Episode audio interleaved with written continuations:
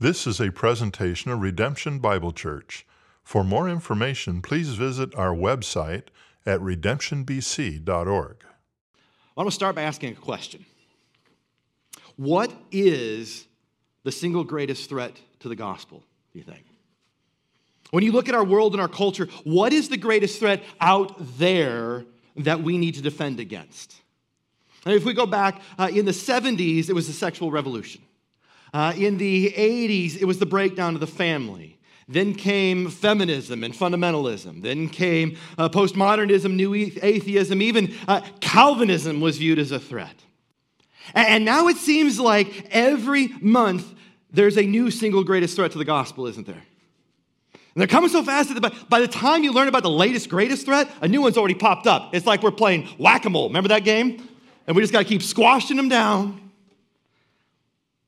and once we identify the threat, we've got to do something. We've got to respond. Once we identify the threat, we feel the need to neutralize that threat. Taking up arms, rising up in resistance. And so the sexual revolution gave rise to purity culture. The 80s gave rise to the moral majority. And on down the line, alerting everyone to the danger that the other side poses to the gospel, treating the other as an outsider, treating them is a threat. But what if I told you that there is no single greatest threat to the gospel? Because, see, to claim that God and his kingdom and his church can be threatened is to deny the power of the gospel and to imply that they can be defeated. But Jesus, he said in Matthew 16 that, that not even the gates of hell shall prevail against his church and his kingdom, didn't he? This week, Miroslav Volf, a uh, theologian who was raised in war torn Yugoslavia, he said, It is astounding to me to see how prone we, how prone the church is to think that we are Jesus's Jesus, saviors of his fledgling project, the church.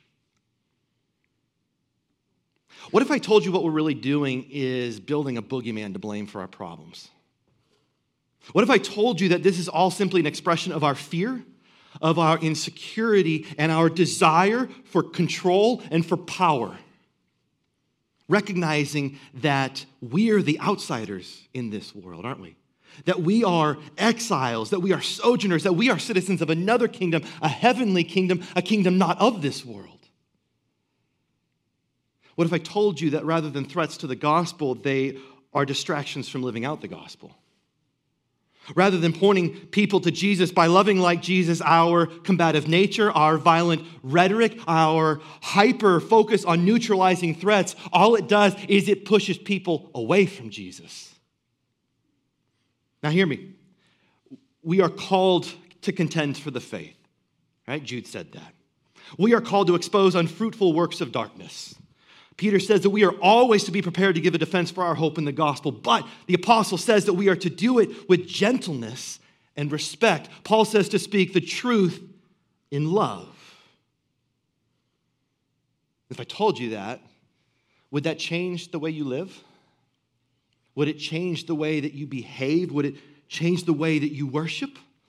Would it change the way that you treat others, the way that you speak to others, the way that you speak about others? And see, this morning, as we continue our Advent series, For Unto Us a Child is Born in the prophecies of Isaiah, we're going to see that after the prophet spoke of this promise of God's presence among his people, of Emmanuel, God with us, that we saw last week in chapter 7, in chapter 8, he's going to speak of how God's people should live as a faithful remnant in the world, living as in light of God's promises and his presence. And by doing so, what we as a church are going to see is three ways that we live as a faithful remnant of God's people, shining the light of Christ in a dark world.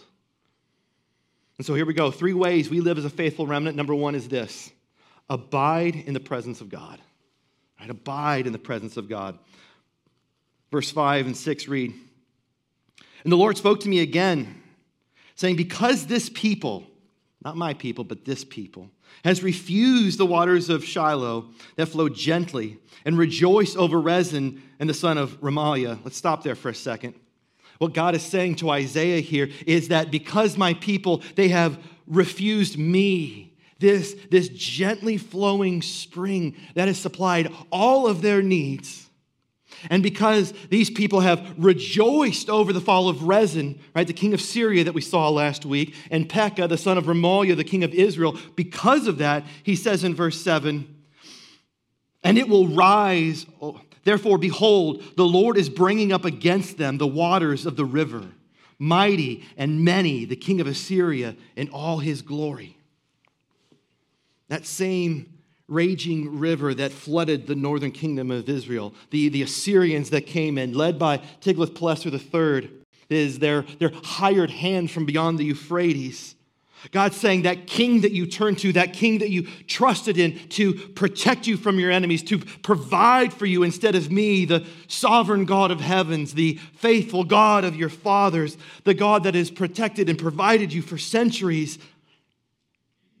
That same river that flooded the north, it will not be contained by a mere border created by human hands. He goes on to say in verse 7 and it will rise over its channels, and it will go over its banks, and it will sweep on into Judah, and it will overflow and pass on, reaching even to the neck as its outspread wings fill, will fill the breadth of your land, O Emmanuel.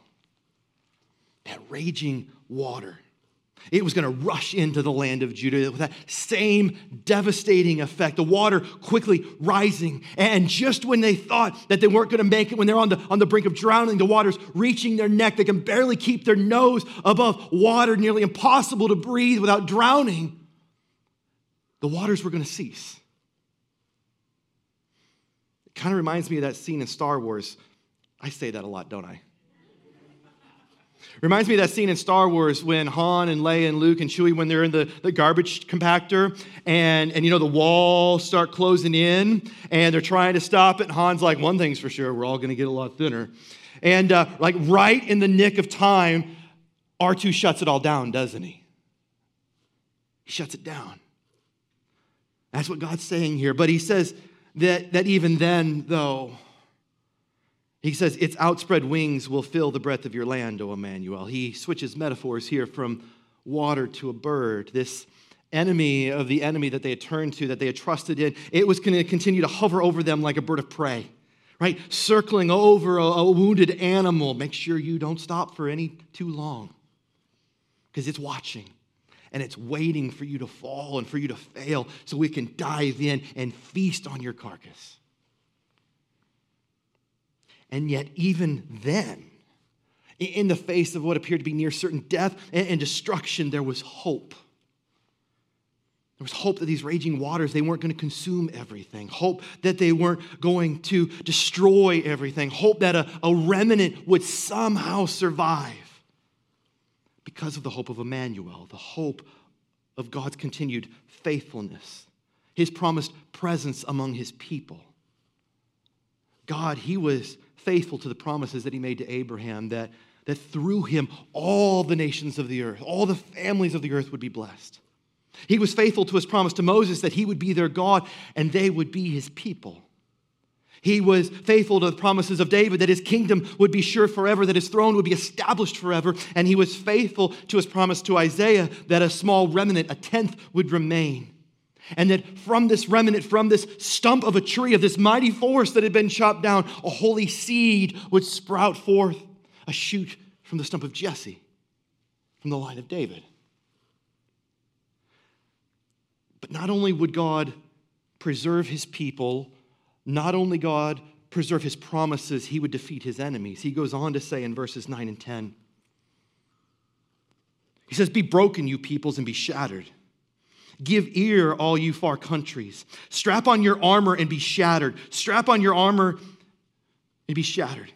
Take counsel together, but it will come to nothing. Speak a word, but it will not stand, for God is with us. As great as Assyria's strength and wisdom and rhetoric were, they meant nothing when they stood face to face with the God of Israel, with Yahweh, the God of Abraham, Isaac, and Jacob. This was a reminder that the, the transcendent, infinite God of the heavens was near, that he was here, that he was with his people as the intimate, imminent God of their fathers. It was a reminder of God's faithfulness to his people and his sovereignty over creation.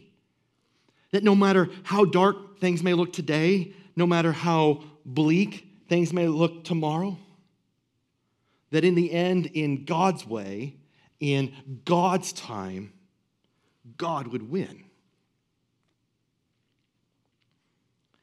And what I wonder is like the people of Judah, we have turned from God at times, haven't we? We have trusted in things other than God to provide for us, to protect us. Like the people of Judah, we felt those raging waters swarming in, rushing in. We, we felt those days where we can barely keep one nostril above water. We've seen those vultures circling overhead, waiting for us to fall. And you know, sometimes God allows those waters to rush in, doesn't He? Sometimes God sends the vulture in, but not to harm us. No, He sends it in to warn us, calling out to us, calling to us to turn to Him and to trust in Him, to return to His presence when we've wandered and abide in His presence when we're tired, resting in His loving arms, worshiping in His glory, comforted by His people. Knowing that if God is for us, if He is in the darkness with us, then who can be against us? Because Paul says, nothing, not anything, can separate us from the love of Christ. And so we live in this world, as did these people, as a faithful remnant, faithful to God, returning to God, abiding in His presence, the presence of God, our Father, Abba. Three ways we live as a faithful remnant. Here's number two we walk in the fear of God. Walk in the fear of God. Look here at verse 11. Verse 11 begins For the Lord spoke this to me with his strong hand upon me. Right? This reassuring hand of the Father on his shoulder saying, I am with you, I am for you, I have got this. And he warned me not to walk in the way of this people, saying, Do not call conspiracy all that this people calls conspiracy, and do not fear what they fear, nor be in dread. God is warning Isaiah and this faithful remnant to not walk in the way of the rest of the people of Judah, who, although they were biological children of Abraham, they were children of the flesh, they were not people of faith, they were not, in fact, children of God. He was saying, don't walk like them, don't live like them, don't believe what they believe, don't fear what they fear. And he's describing people that lived in fear, that lived in dread of what others might do to them, what others might take from them. And this fearing of their enemies, because of this fear, out of this fear, they turned from God. And they turned to the Assyrians, right? The enemy of their enemy we saw last week to provide for them, to protect them. Because they were only seeing in part, weren't they? They weren't seeing what God saw, they weren't seeing the way God saw it. And so rather than trusting in God, they trusted in conspiracy, they trusted in conjecture, filling in the blanks with their own assumptions, seeking control, seeking to understand. All of this, God says, driven by fear. And turning to and trusting in conspiracy is nothing new, is it? It's true 2,700 years ago, and it's true in our very day.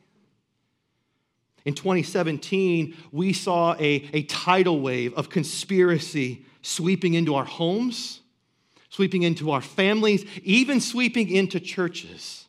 As this anonymous source with supposed Q level security clearance named QAnon began posting cryptic messages online of a, of a secret cabal, a secret faction that was at work in our world and, and he required his true supporters to do the research, to uncover the secret messages in his posts. And what we saw over these last few years is a community of believers begin to form with their own mantra, right? Where we go one, we go all. And from the outside, it was like you were watching a really bad made for TV movie, wasn't it? But it wasn't.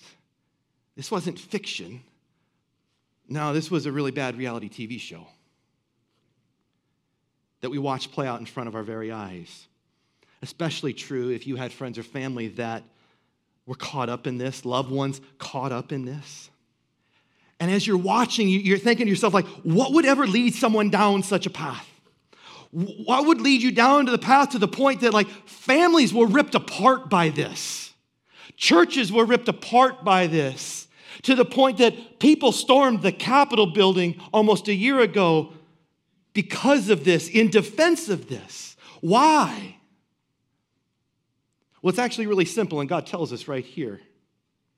It's that belief in conspiracy is bred by fear. What God spoke to Isaiah 2,700 years ago is as true today as it was then. We're looking for someone to blame for our situation. We're looking for a fall guy. We're looking for a boogeyman. Anyone but ourselves. We're seeking simple explanations to complex situations. And conspiracy theories provide that. And they're driven by three basic human motives, responding to three felt needs, addressing three common fears, fears that we all have. And so these three motives number one is there's an epistemic motive, an epistemic motive, trying to understand our environment, this world that we live in, and responding to our desire for certainty, fearing that mystery, fearing the unknown of what surrounds us. And so there's an epistemic motive. Number two, there's an existential motive, seeking to, to control our environment right? Responding to our desire for safety and security, fearing the danger and the chaos of today and the uncertainty and unknown of tomorrow. There's an epistemic motive, an existential motive, and number three, there's a social motive. This belonging in our environment. Responding uh, not just to our desire of being with others, but of affirmation from others. Fearing not just being alone, but of worse, being wrong. And this insular nature of the echo chamber, it affirms the believer's beliefs and creating this powerful sense of belonging. And by providing simple explanations to complex situations, conspiracy theories, they, they provide that sense of security we desire. They provide that uh, sense of control that we desire, that sense of belonging that we long for, calming fears in the midst of the darkness. And so, while they may appear entirely illogical to someone on the outside, they are a powerful addictive drug to those caught up on the inside. They are cast under a spell, so to speak. And that's why you can't simply snap your finger and wake them up from this. They're living in an alternate reality and will reject any and all evidence and truth that contradicts the world that they've created in their mind that they've read online. And study after study and article after article that I read this week. It affirmed exactly what God said when He said in verse 12, Do not call conspiracy all that this people call conspiracy, and do not fear what they fear, nor be in dread. Right? This belief in conspiracy is bred by fear. And what God is saying to these people, God is saying to us today is don't believe what they believe, don't fear what they fear, because what it does is it distracts your attention and it draws your affection away from me. Instead, he says in verse 13, But the Lord of hosts, him you shall honor as holy, him you shall trust. Let him be your fear and let him be your dread. It's only been two weeks, but I think how quickly we forget that image that we read about in chapter 6 of God high and lifted up, of God sitting, reigning on his throne. How quick we are forget to who God is, that he is infinitely holy, holy, holy, holy, divinely distinct from his creation. How quickly we forget what it is that God has done, that he has filled creation with his glory. And how quickly we forget that God alone is rightly to be honored as holy and that God alone is rightly to be feared. And not in a cowering, terrifying fear, but in a humbled, reverent awe. One that, that draws us in, that draws us in worship, that draws us to our knees in worship. You remember that vision that we read in chapter 6? John Oswalt, the Old Testament theologian, he wrote, The attitude we take toward God will determine what aspect of Him we will experience. And I think we feel that when we come in this place in, the, in Sunday morning, the attitude that you bring into this room on Sunday morning, and if I could say without shaming, the time in which you enter into this room, um, it will determine the aspect of Him we will experience in this room together. Our walk with God is determined by our view of God. And he continues on in verse 14 saying, And he and God will become a sanctuary and a stone of offense and a rock of stumbling, both to, a stumbling to both houses of Israel, a trap and a snare to the inhabitants of Jerusalem. And many shall stumble on it, and they will fall and be broken. They shall be a snare and taken. When we walk in fear of others, when we walk in fear of the world, it distracts our attention and it draws our affection away from God. It draws it downward, it draws it inward rather than upward. And when that happens, like we're clumsy. And everything is a stumbling block, everything is, is in our way. Because we're not watching where we're going. Right? Imagine going into the city, going downtown to Chicago, and you're walking along a crowded sidewalk. I get they're not as crowded as they were a couple years ago but uh, you're walking along a sidewalk, if all you're doing is looking down on your feet, you're, you're going to upset some people probably, right? Including yourself. And so, like, we're headed downtown this evening or this afternoon, and we're gonna um, we're gonna look at the Marshall Fields windows. I said Marshall Fields, not the other word. Amen. All God's Chicago people said that. We're gonna see Marshall Fields windows. We're gonna go to the Christkindl Market, and uh, Ethan and Sean, can you hear me? No? Okay. Uh, Monday night, we're taking the boys to their very first Bulls game. That's their Christmas present. They don't know it. Um, I'm super pumped. Like, only half the team's going to be there because the other half are in COVID protocols, but they don't care. They're going to have fun anyway. And uh, here's the thing, though if, if, if we're walking like a bunch of farm people that now live in the suburbs, just looking at our feet, not walking where we're going, we're going to constantly be, be missing things, aren't we? Like, we're going to miss all the beautiful displays in the Marshall Fields windows if we're just looking at our feet. If we're walking in the Christkindl Market just looking at our feet, you know we're bound to bump into someone and, and we're going to spill their Glühwein all over them. They're going to drop their commemorative Christkindl Market mug and we're going to go buy them a new mug. And, and if we go to the Bulls game and we're just constantly looking down at our feet, we're totally going to miss Caruso throwing up a lob for DeRozan to like dunk it. And uh, then we're going to miss Stacey King saying, turn up the AC. Don't you guys? We went a whole week without Bulls basketball, guys. It was torture in our household. I can't wait. But that's the destructive nature of fear.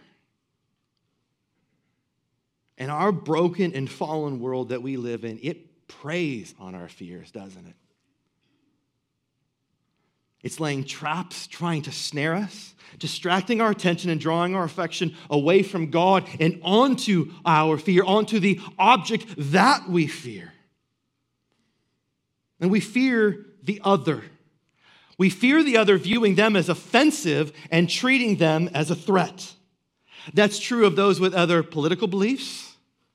The other side is a threat, aren't they? That's true of religious and doctrinal beliefs. The other side is a threat. That is true of skin color. That is true of ethnicity. That is true of birth origin. That is true of language. That is true of other stories that are different from yours, other experiences that are different from yours, and other sin that they struggle with that is different from yours. We view them as offensive. We treat the other as an outsider. We treat them as a threat. And here's why. Here's why this matters so, so much. It's that fear creates a stumbling block to love. Fear creates a stumbling block to love. It creates a stumbling block to loving others, loving uh, one another, loving our neighbor, and loving our enemy. Three passages in Scripture that pretty much leave nobody out in terms of who we're called to love loving others, but also loving God. But when our eyes are cast downward, when we are constantly stumbling, what we notice is that it feels like God's just always getting in your way, isn't He? That God becomes a stumbling block. God actually becomes offensive because he's everywhere you turn. He is omnipresent. He has no shortage of stumbling blocks to put in your way. But as God is breaking you down in the midst of that, what He is doing, and He's calling out to you, and He is drawing you to Him. He's drawing you to walk in the fear of the Lord because when you walk in the fear of the Lord, what He says is that He becomes a sanctuary, He becomes a refuge, He becomes a safe place of rest. He becomes protection, He becomes provision, He provides rest and peace where, where the fears of this world, they might not go away, but they quiet, they melt away in the presence of his glory. And so we walk in the fear of the Lord. And the third way we live as a faithful remnant is to trust in the word of the Lord. Right? To trust in the word of the Lord. Look here at verse 16 to 18. It says, Bind up the testimony Seal the teaching among my disciples, and I will wait for the Lord who is hiding his face from the house of Jacob, and I will hope in him. Behold, I and the children whom the Lord has given me are signs and portents in Israel from the Lord of hosts who dwells on Mount Zion. The, uh, the hardening of the hearts that God had told Isaiah about back in chapter 6, it had come. And these supposed people of God, they they refuse to listen to the truth of God's word. They fail to see God's presence among them. They fail to abide in his presence. And so, this faithful remnant of God's people, they lived out the Shema. Now, the Shema is a daily Jewish prayer that included a passage in Deuteronomy 6, verses 4 to 9, uh, which called God's people to love the Lord their God with all their heart, their soul, and might to store God's word in their heart and to bind his word as a sign on their hands, storing them not just for themselves, but for a future generation whose hearts would be more receptive to God, hearing what God had said, seeing what God had done, and experiencing his presence among them. And this faithful remnant, they would wait patiently for that day, hoping in their sovereign Lord, trusting in their faithful God, as evidenced by these signs that he had given Isaiah, his sons, Shear Jashub, whose name means a faithful remnant shall return, and his son from chapter 8, Maher Shalal Hashbaz, uh, of God being with them, of him dwelling among them on Mount Zion, protecting his people, providing for his people. And he says in verse 19, and when they say to you, inquire of the mediums and the necromancers who chirp and mutter, should not a people inquire of their God? Should they inquire of the dead on behalf of the living? Ah, to the teaching and to the testimony they should turn. If they will not speak according to this word, it is because they have no dawn, they have no light, they live in darkness.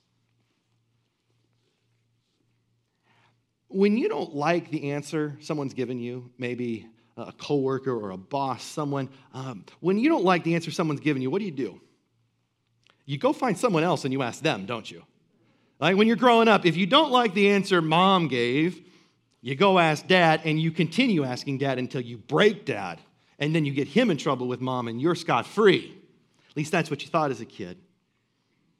And that's what we do with God. The, when we don't like what God has to say, those who, those who don't trust what God has to say, what he's saying is it's, it's easy to turn from God and to trust in other things. Here they were trusting in the cult, they were trusting in magic, in mediums who would summon spirits, in necromancers who would summon the dead, who ancient Near Eastern culture claims supposedly spoke in these bird like chirps and whispers.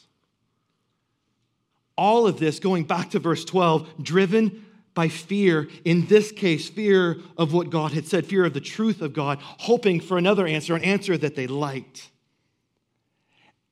And again, I wonder how different from the people of Judah are we? Proof texting, as we talked about last week, picking and choosing the passages of Scripture that we like to support our beliefs and discarding the rest, essentially creating our own God in our own image, being obedient to a word that we have written. When Scripture says something we don't like, we just turn the page, don't we? When a pastor preaches a passage you don't agree with, you just go to another church. That's why every week in our series on the Sermon on the Mount this year, I said the words of Jesus might not sound like what you thought And the way of Jesus may not look like what you were taught. And I think what we found throughout that series is that that was exactly true. God has called us to trust in the entirety of His Word, amen? Not our favorite passages, but all of them. He's called us to trust in the entirety of His Word as He has revealed Himself both through the written Word of Scripture and the living Word of His Son. And as we walk through the darkness in this world, God's Word is our flashlight that shines in the darkness. It is a lamp to our feet, it is a light to our path that shows us the way forward, illuminating our lives.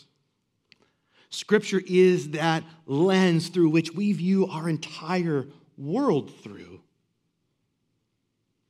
But some will reject the light, some will continue to walk in darkness. And he closes saying in verse 21 they will pass through the land, greatly distressed and hungry. And when they are hungry, they will be enraged and they will speak contemptuously against their king and their God and turn their faces upward. And they will look to the earth, but behold distress and darkness, the gloom of anguish, and they will be thrust into darkness. But what we know is that the darkness will not have the final say. Amen? The darkness will not have the final say because there was a light that was going to come into the world. A light that the Apostle John says would never be extinguished, that light that the darkness would never overcome, the true light which gives light to everyone, which offers light to everyone, but a light that not everyone would receive. And that light we know to be the eternal Word who was in the beginning with God as God. That light was the divine Word incarnate who took on flesh and, and dwelt among us, Emmanuel, God with us, that we sang this morning. The living Word of God, Jesus Christ, who revealed the glory of God, full of grace and truth. Jesus Christ is that light that we long for throughout the darkness of the Advent season. And I don't know about you, but this feels like the darkest Advent we've ever experienced, hasn't it? Only four weeks and it feels like four years. Only two years and it feels like 20. And it feels like there's no end in sight. It feels like there's no light at the end of this tunnel, doesn't it? And yet, what Scripture says is there is light that Jesus Christ is that light that Isaiah goes on to describe as a great light that shone on people who walked in darkness. I think we can relate to that this year, can't we? Who, who dwelt in a land of deep darkness. I think we've experienced Advent unlike any other year this year. Jesus Christ is that light that Isaiah promises, a light that I hope you return this Friday to hear about, to see, to experience with us together on Christmas Eve. And that light that Jesus has given us, he, he has called those of us who have received that light to reflect that light in the darkness of our world. Not hiding that light under a basket, but, but putting it on a stand, putting it in our windows, putting it in the center of our house so that all can see, giving light to all in our families, in our homes, in our lives, in our communities, in our world, shining that light like a city set on a hill, shining that light before others, sharing that light with others who still live in darkness. So that they too may step into the light, so that they too may live in the light, and that they may see God's glory all around them falling at the feet of Jesus and worshiping Christ, the newborn King. And so let's be that faithful remnant of God's people, abiding in his presence, walking in fear of the Lord and not of our world, and trusting in the Word of God. Let's pray. Thanks for listening. For more audio content and information about redemption, please visit our website at redemptionbc.org.